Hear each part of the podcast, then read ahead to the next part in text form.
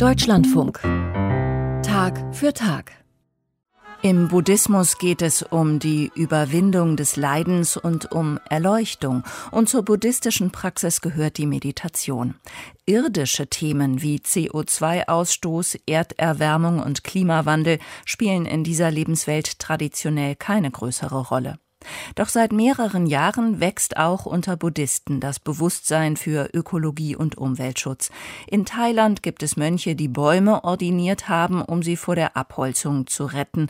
Vor Klimakonferenzen ruft auch der Dalai Lama zur Ressourcenschonung auf und in den USA gibt es mittlerweile sogar einen sogenannten Öko-Buddhismus. Mechthild Klein mit dem zweiten Teil unserer Reihe über Religionen und Klima, heute über den Buddhismus. In buddhistischen Gemeinschaften in Europa und in den USA ist der Klimawandel noch nicht lange ein Thema. Der amerikanische Zen-Lehrer und Autor David Richard Loy ist einer der Vorkämpfer des Ökobuddhismus. Nun ist sein Buch Ökodharma, buddhistische Perspektiven zur ökologischen Krise auf Deutsch erschienen. Ökodharma könnte man übersetzen mit buddhistischer Ökolehre.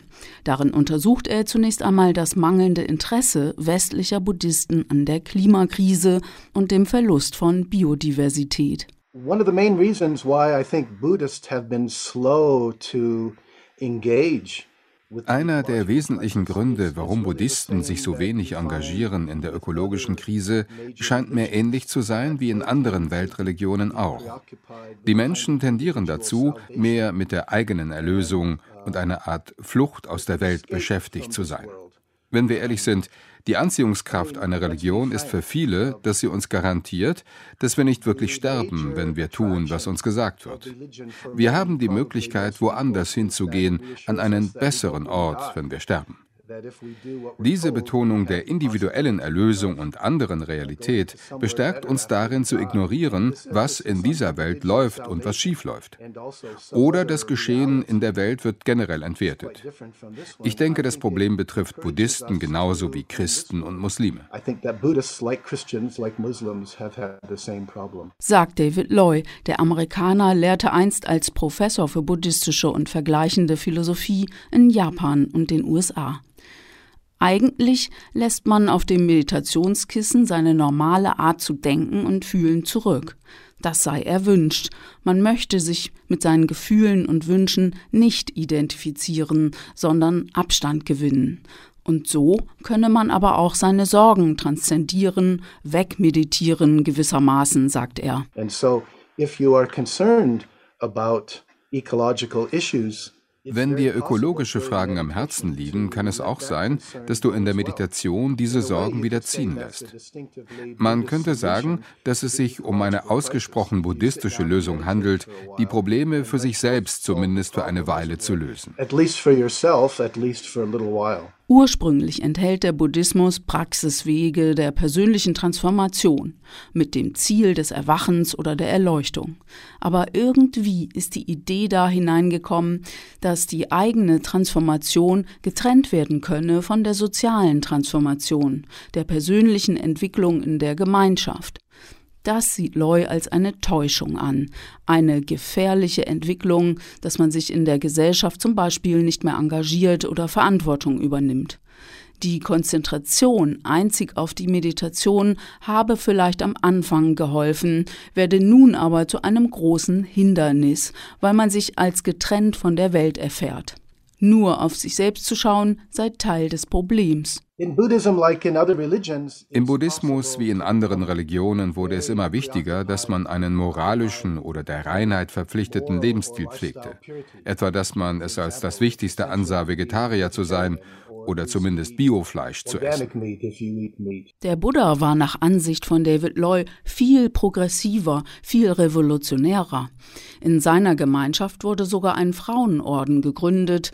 Er sprach Frauen die Möglichkeit der Erleuchtung zu. Das Kastenwesen in Indien hatte er ganz abgeschafft in seinem Orden. Rassismus und Ausgrenzung sollten keinen Platz haben. Doch nach seinem Tod formten die Buddhisten eine Gemeinschaft, in der Autoritäten wieder ganz unhinterfragt geglaubt wurde. Der Buddhismus sollte gedeihen und sich verbreiten. Man machte seinen Frieden mit den Autoritäten und stellte die nicht in Frage. Der Fokus richtete sich nur noch auf die Transformation des Individuums, auf das eigene Karma und das Erwachen, nicht auf das ökonomische oder das soziale System. Ich denke, heute können wir die Begrenzungen dieses Systems sehen. Es ist klar, wir brauchen jene Teile des Buddhismus, die unsere Beziehungsfähigkeit stärken, die sozialen und mentalen Fähigkeiten entwickeln. Und die buddhistischen Lehren können dabei helfen, sie richtig anzuwenden. Was David Loy anspricht, ist der sogenannte engagierte Buddhismus. Dem hat sich der buddhistische Lehrer Thich beispielsweise verpflichtet. Den engagierten Buddhismus gibt es schon. Es gibt Buddhisten, die Bettlern helfen oder sich in buddhistischer Gefängnisseelsorge engagieren. Es gibt Buddhisten bei Greenpeace, den Zen Peacemakern oder Extinction Rebellion. In Asien betreiben buddhistische Klöster mit ihren Spendeneinnahmen auch Krankenhäuser und Schulen. Aber ein engagierter oder auch dem Klimaschutz verpflichteter Buddhismus solle nicht dort stehen bleiben, sagt Loy, sondern der fragt nach den Ursachen und bekämpft nicht nur die Symptome. Dieser Buddhismus würde fragen, welche Rolle die Gier im ökonomischen System einnimmt. Ein immer mehr auf allen Ebenen produziert viele Verlierer. Doch bislang ist es so, dass auch in Deutschland, wo der Klimawandel gut dokumentiert ist, es eine Kluft gibt zwischen Einsicht und Handeln. Ökothemen waren zudem lange Zeit nicht wirklich gefragt. Es riecht nach Askese und Verzicht, wo man doch schon die ganze Zeit auf dem Kissen so diszipliniert war. Ich habe den Eindruck, dass ökologische oder auch soziale Fragen nicht zum Kerngeschäft des Buddhismus hier in Deutschland gehören.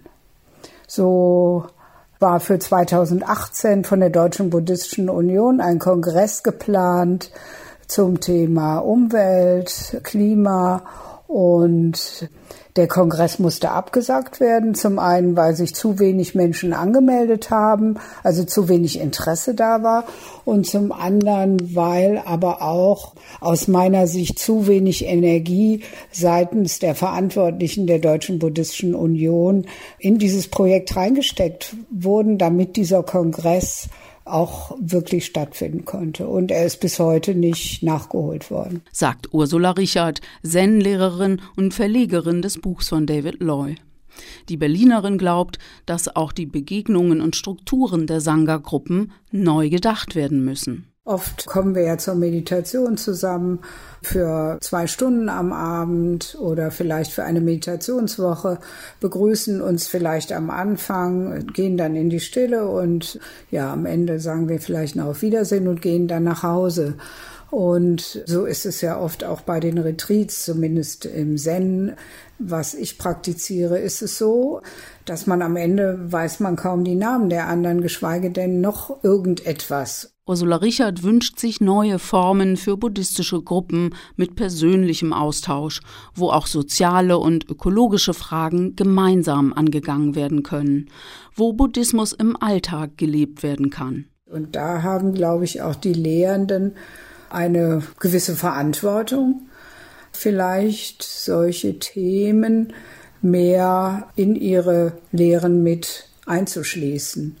Und ich, ja, ich glaube, dass es sehr wichtig ist für die heutige Zeit, dass wir mehr miteinander ins Gespräch kommen, dass wir mehr voneinander wissen und dass wir Verbundenheit nicht nur als mehr oder minder abstraktes Konzept leben, sondern real verkörpern. Die buddhistische Lehre hat sich immer weiterentwickelt. Loy spricht in seinem Buch von einem erweiterten Bodhisattva-Weg, der nicht nur daran arbeitet, dass alle Wesen erwachen können.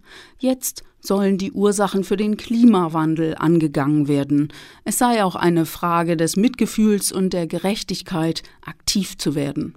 Der vietnamesische buddhistische Lehrer Thich Nhat Hanh hat für diesen Zusammenhang ein einprägsames Bild gefunden. Wenn die Erde krank wird, dann werden wir krank, denn wir sind ein Teil von ihr. Die Message an das buddhistische Kollektiv heißt dann wohl, bildet Banden. Meditieren, und engagieren, der Buddhismus und die Klimafrage. Mechthild Klein war das mit dem zweiten Teil unserer Reihe über Religionen und Klima. Morgen berichten wir an dieser Stelle, welche Haltung es im Islam zu diesem Thema gibt.